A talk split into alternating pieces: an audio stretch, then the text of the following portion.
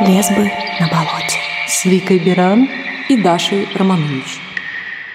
Всем привет! Привет, дорогие наши, те, кто слушает. Мы сегодня с Викой в очередной раз не одни. Сегодня к нам в гости пришла моя дорогая прекрасная подруга Ася. Привет!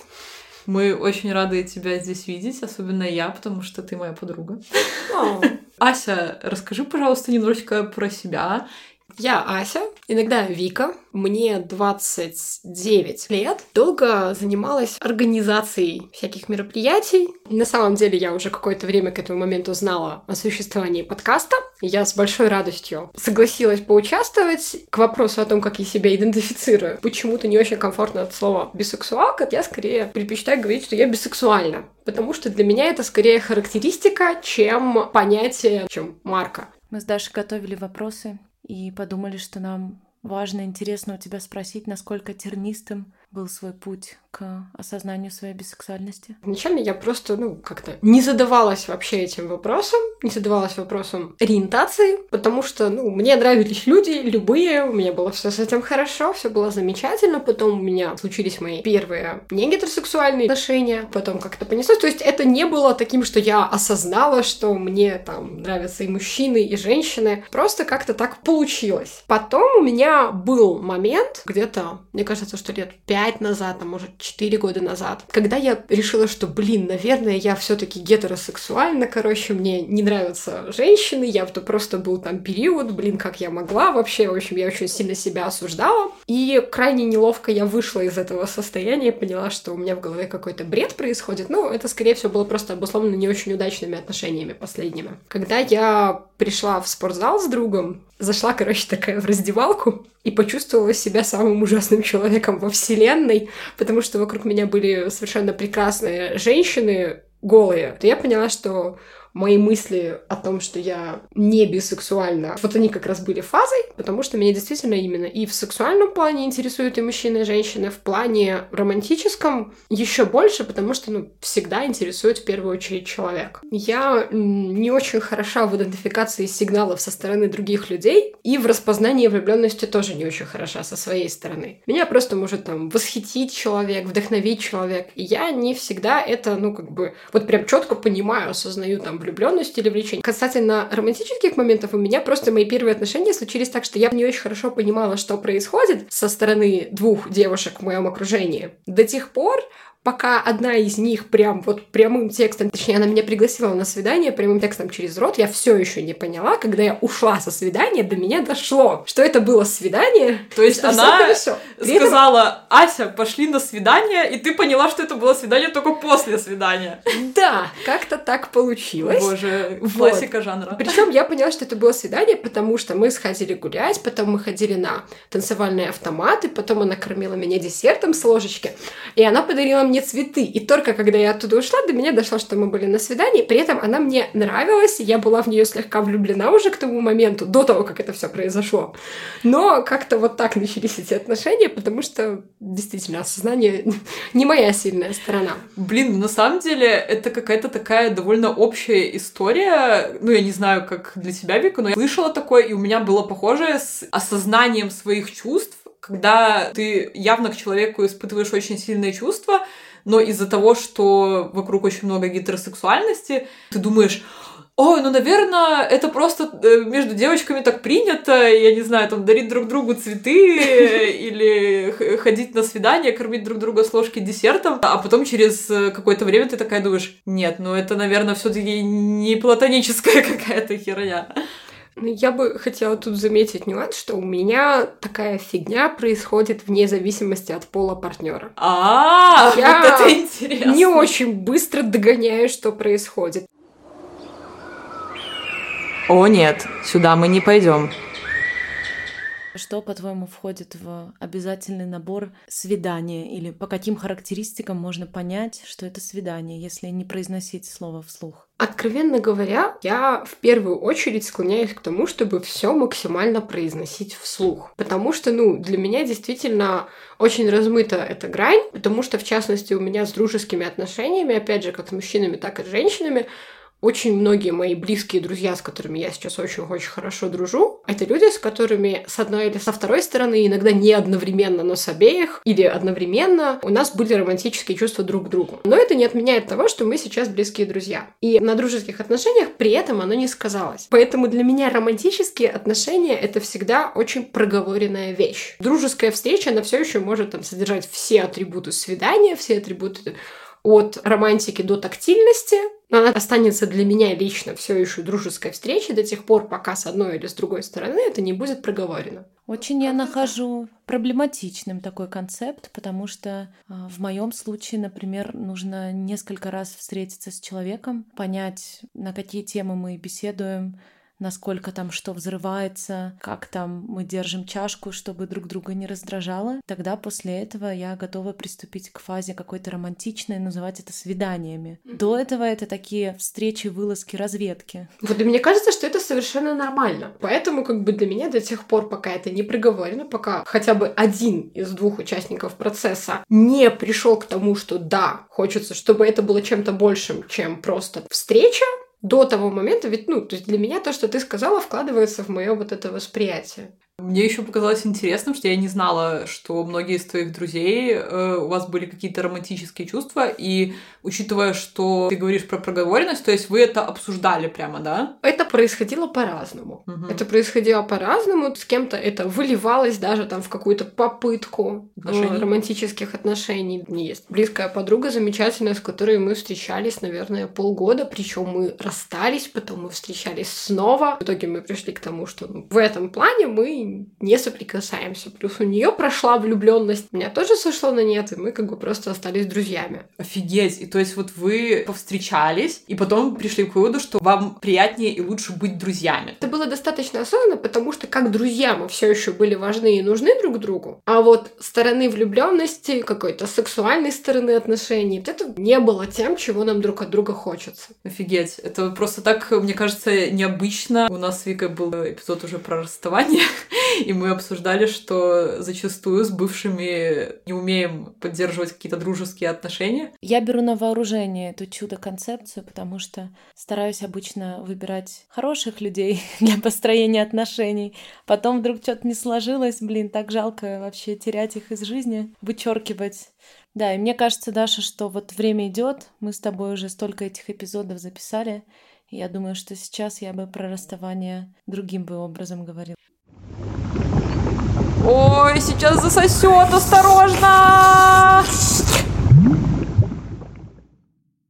Я еще хотела спросить, это, наверное, мой личный такой вопрос. Мы с тобой обе бываем в фандомах. И угу. вообще относимся к э, всякой фандомной культуре. А, и мне было интересно, повлиял ли фандом как-нибудь на твое осознание себя. Потому что, ну, у меня, например, мне кажется, то, что я была в фандоме и видела примеры не гетероотношений в фиках, в рассказах, оно как-то повлияло на меня.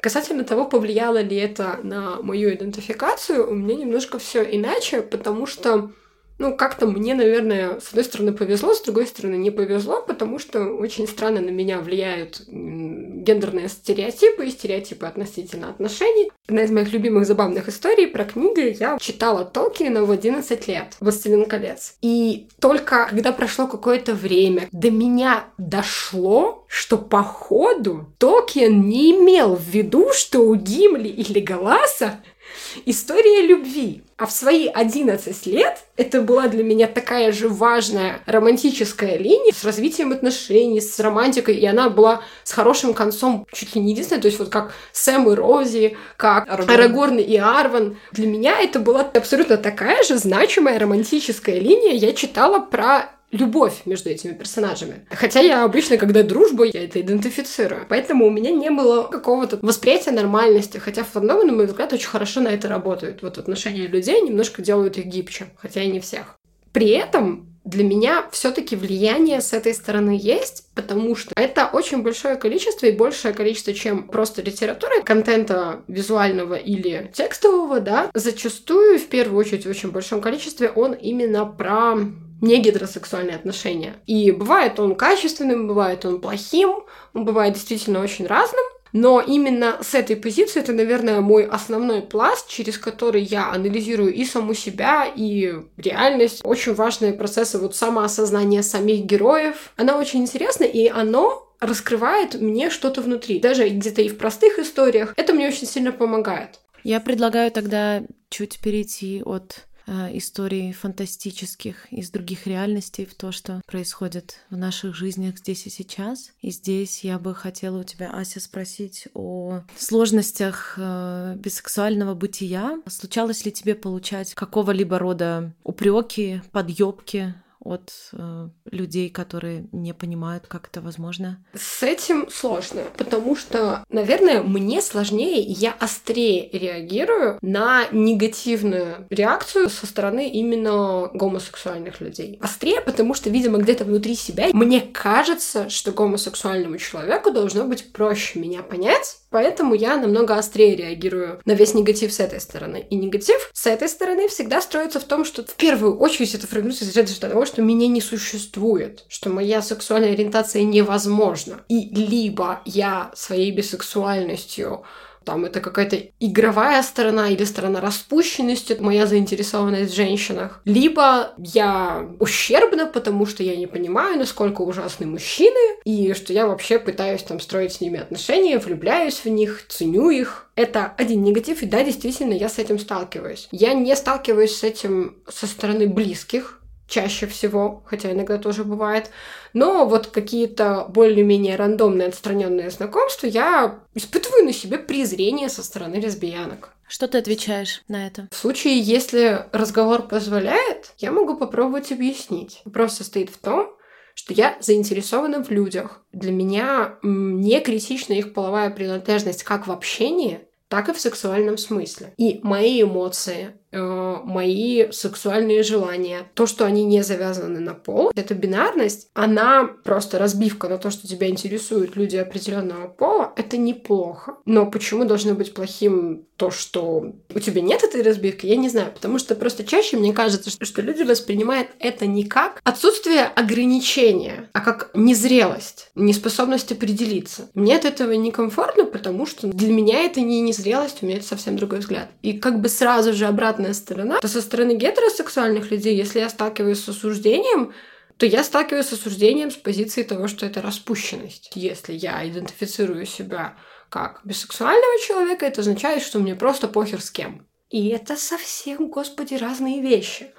Но, откровенно говоря, вот это я больше игнорирую, потому что такое встречается чаще от м, наиболее ограниченных людей, которые вообще не задумываются, не прилагают усилий каких-то для того, чтобы осознать себя или окружающий мир. А вот с позиции людей, которые умнее и зачастую со стороны близких тоже, они смотрят на это не как на распущенность, а как на в общем, они не верят в это. Им кажется, что это просто иллюзия и э, интеллектуальная установка. Я типа просто за равенство, поэтому я считаю, что женщины меня тоже интересуют. Но раз меня все-таки интересуют мужчины, значит, я не потеряна и все со мной нормально. Вот если бы я сказала, что мужчины меня совсем не интересуют, вот тут у них были бы вопросы. И это... Я даже не знаю, как описать эмоции от вот этого вот, ну, просто отрицание, уничижение. Хотя я не очень часто говорю о своей сексуальной ориентации, для меня это не может быть в чем-то не самая важная тема, но хотела бы подчеркнуть, что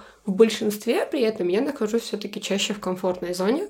Я нахожусь с людьми, которые даже если изначально с их стороны я могу услышать или увидеть неприятие, то в процессе какого-то разговора выясняется, что человек просто с этим не сталкивался, об этом не задумывался, и достаточно свободно и комфортно себя чувствует, чтобы выразить свою первичную реакцию, но поговорив об этом более детально, объяснив какие-то эмоциональные вещи, приводя какие-то примеры, я могу получить принятие и адекватную реакцию. Слушай, вот ты затронула тему камин и да, я хотела спросить, э, какие у тебя вообще отношения с камин Странно звучит, но ты, думаю, понимаешь, о чем я. Потому что, ну, для меня ты довольно открытый человек, но, возможно, это связано с тем, что, ну, наш круг общения — это какой-то такой довольно свободный, принимающий. И у нас много негетеросексуальных друзей подруг. Как это Нет, вообще в целом это не связано. Меня действительно есть с этой позиции открытость. Мне легко говорить о своей сексуальной ориентации, потому что я не считаю ее проблемой, не считаю ну, это чем-то негативным. Если разговор заходит в каком бы обществе я не находилась, я не чувствую какого-то дискомфорта от того, чтобы озвучить свою сексуальную ориентацию. Иногда это даже необходимо. Это кажется мне необходимым, например, для того, чтобы выразить мнение, когда заходит разговор, неважно, он заходит о каких-то, допустим, гомосексуальных отношениях как таковых,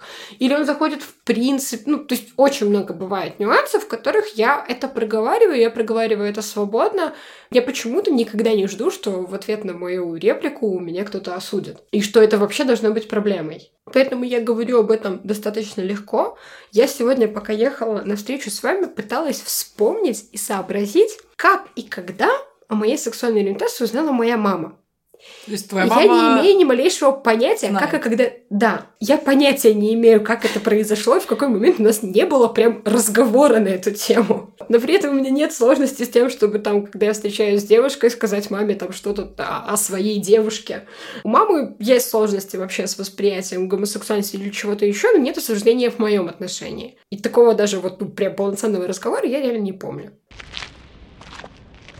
Вау, твои резиновые сапоги просто прекрасны. Мне кажется, я еще никогда не слышала, чтобы ты делала камин получается, своей маме, но ты не помнишь, как это произошло.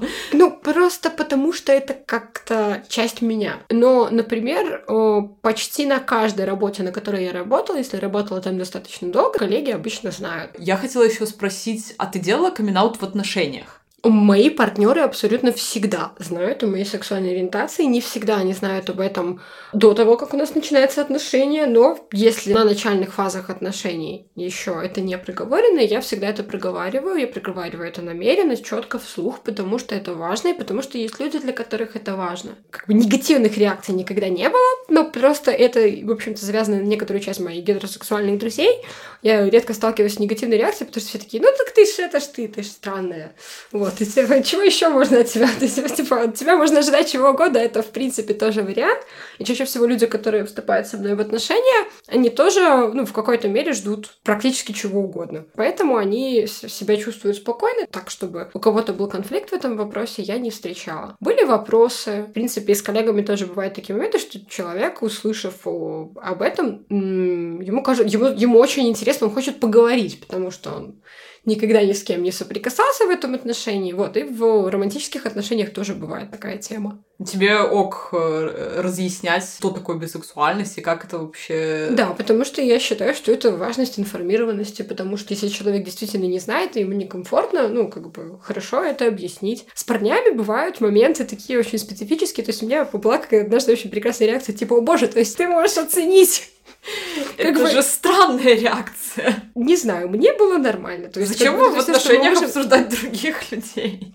Это тоже специфика отношений. Для кого-то, для меня, нахождение в романтических отношениях не отменяет способность оценить красоту других людей или Тоже. сексуальность других людей. И если я могу это обсудить со своим вроде как теоретически наиболее близким человеком, с которым я в отношениях, то это хорошо. С девушками как-то вообще проще было. Хотя м, была девушка, для которой была очень, у нее был очень острый страх того, что я уйду к мужчине просто потому, что он будет мужчиной. Но ведь такой страх. И для это меня это было довольно унизительно. Да. Вот это было унизительно. Но это была не, не реакция, которую я изначально услышала, а это было уже вот ну, на исходе отношений. Мы расстались совсем не поэтому. Но действительно, у нее это вызывало страх. Парнями с кем-то наоборот. Был у меня молодой человек, у которого моя бисексуальность вызывала чувство опасности, потому что он типа себя чувствовал, походу, как знаете, как в джунглях, когда у него было такая специфическое отношение, вот, ну, в плане там собственничества, но при этом неспособность удержать, то есть, вот, ну, неуверенность в себе, которая говорит вот, вот о желании удержать партнера. И у него была э, прикольная реакция касательно того, что если так он смотрит как на врагов и оценивает там все поведения и все остальное со стороны всех мужиков вокруг меня, то теперь ему такой, да, то есть мне теперь нужно оценивать вообще всех людей, которые к тебе подходят. Типа ни, ни, никому нельзя доверять. Все они могут представлять опасность. Слишком много комаров. Это реакция, которую ты сказала вот твоей бывшей девушке о том, что там ты уйдешь, ну какой-то страх того, что ты уйдешь к мужчине. То есть какая-то распространенная штука среди лесбиянок, потому что я не раз слышала об этом И для меня это, это так странно. Я придерживаюсь здесь как раз э, другого мнения, и мне кажется, что этот страх зачастую основан не на отношении к бисексуальности как таковой, а основан на опыте, который происходил уже у людей. И в моих отношениях было такое. И моя бывшая партнерка озвучила мне э, тот страх о том, что я уйду когда-нибудь к мужчине, потому что до этого у нее уже такие ситуации случались. И я здесь это склонна скорее относить, в принципе, про там гнет и давление патриархального общества, когда э, зачастую просто нет уже сил сопротивляться и проще не заниматься там долгими анализами своей идентичности, там, а кто я такая, выискивать вот эти там новые терминологии. Вот здесь я, кстати, очень тебе хотела респектнуть, потому что, кажется, ты большой путь проделала в этом направлении. Вот, так что для меня это, ну, ну про это. Я хочу тут тоже сказать, потому что, ну, как бы для меня это тоже не совсем бифобия, и я согласна насчет влияния, э, влияния стереотипов общества. И этот страх исходит еще из того, что, да, во-первых, проще даже не, то, не столько вопрос гармонии с собой, сколько э, вопрос взаимодействия с сообществом, вопрос построения длительных, серьезных отношений. Очень многие уходят вот в это, переход к гетеросексуальным отношениям, уход девушки, которая может быть бисексуальна или даже лесбиянкой, она может быть все равно с мужчиной, просто потому что это вот в какой-то мере безопасность, комфорт именно со стороны социума вокруг. И это, кстати, одна из причин, почему мне важно периодически, то есть вот, вот когда я озвучиваю свою сексуальную ориентацию, почему мне комфортно и хорошо говорить с людьми об этом, говорить вообще об этом, потому что любая информация, причем информация, которая приходит не со стороны, а с кем-то в диалоге, это очень важная часть просто просвещения и изменения людей вокруг тебя. Это что у меня очень много было, очень много примеров людей, с которыми я говорила, которые типа я вообще никогда об этом не задумывался, о людях с другой ориентацией. И у них не то, чтобы есть там осуждение или гомофобия, у них есть какое-то восприятие такое вот общественное, потом они с кем-то, вот, ну, например, со мной говорят и такие, «Ну, действительно, как бы, что в этом такого? И им самим комфортнее, у них нет какого-то именно гомофобии как фобии, как страха перед чем-то чужим и неизвестным. В общем, зачастую это именно эта сторона, мне нравится ее снижать. И касательно страха ухода к мужчине, при этом я такая думаю, почему, блин, у меня нет этого страха, с учетом, что у меня 70% моих гомосексуальных отношений. Ну, у меня сейчас, я сейчас не в отношениях, поэтому все мои отношения завершены. Сразу стало интересно спросить, сколько же их было. Я не буду, Какая не, выборка? Не буду, не буду вести подсчет. Ну, в общем, короче, все девочки после отношений со мной вышли замуж. Ну, вот почти все. Ты проклята, Причем Ася! Нет! следующие же отношения завершились браком. Я не знаю, это проклятие, это позитивное что-то. Э, не все, но реально большинство. Вот эта вот фигня, просто я каждый раз такая, а как? Почему? Нет, ты не проклята, прости, это я Да, нет, я глупость понимаю, сказала. но это просто вот эта, вот эта вот фигня, она меня очень сильно выносит, она очень сильно сказалась на моем самоощущении, в частности, потому что у меня появилось чувство, что женщины, с которыми я нахожусь в отношениях, чаще всего западают на меня и строят отношения со мной, при этом находясь в поиске мужчины, и они видят во мне вот те черты, которые им нужны именно с позиции мужчины, с мужской позиции. И это в какой-то мере страшно и проблемно. И здесь вопрос десерт, вопрос аперитив. Так, а в чем же кайф быть бисексуальной? Я даже не знаю, что выбрать. Быть бисексуальной так замечательно. Вот мы сейчас говорили о проблемах в основном, да, каком-то негативе, но ну, просто потому что, ну, то есть, знаете, как это у меня больше выбор, это скорее шутливая формулировка на тему того, что больше выбор, ну, как будто бы я на рынке, блин, простите, помидоры выбираю, нет, как бы я выбираю не помидоры, но для меня вот мое, мое восприятие э, заключается в частности в том, что то, как я могу оценить и принять красоту людей вокруг себя, красоту как внешнюю, так и внутреннюю, для меня, я понимаю, что моя сексуальная ориентация делает этот взгляд шире, эту способность шире. Мне намного круче рядом с людьми. Я, ну, больше вижу, больше понимаю, и ну, для меня это очень классно. Для меня это очень классно, и я чаще могу понять. Вторая сторона заключается в том, что я чаще могу понять людей рядом с собой. Причем как э, мужчин, заинтересованных в женщинах, вот да, даже их, то есть гетеросексуальных мужчин, да, и э, какие-то сложности, которые у них возникают в отношениях. Нам больше есть о чем поговорить зачастую, потому что они, в принципе, тоже часто нормально на это реагируют, потому что я строю отношения с женщиной, они строят отношения с женщиной. Нам есть о чем поговорить. И это тоже хорошо и интересно. Но больше у меня ощущение кайфа именно вот от, от красоты вокруг, от людей вокруг, от способности их спокойно принять. И часто есть просто какие-то мелочи, которые, э, которые мне радуют бисексуальность. Вот я говорила про камин на работе.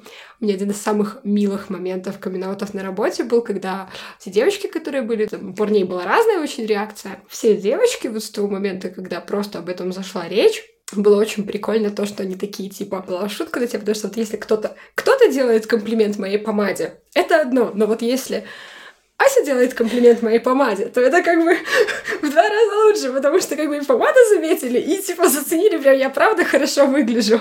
Вот, это тоже забавная, приятная сторона.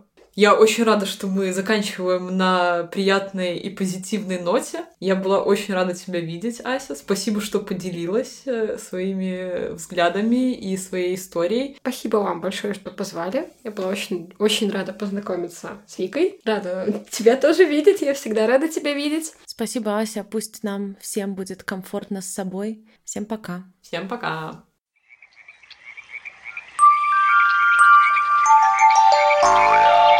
Лесбы на болоте. С Викой Биран и Дашей Романович.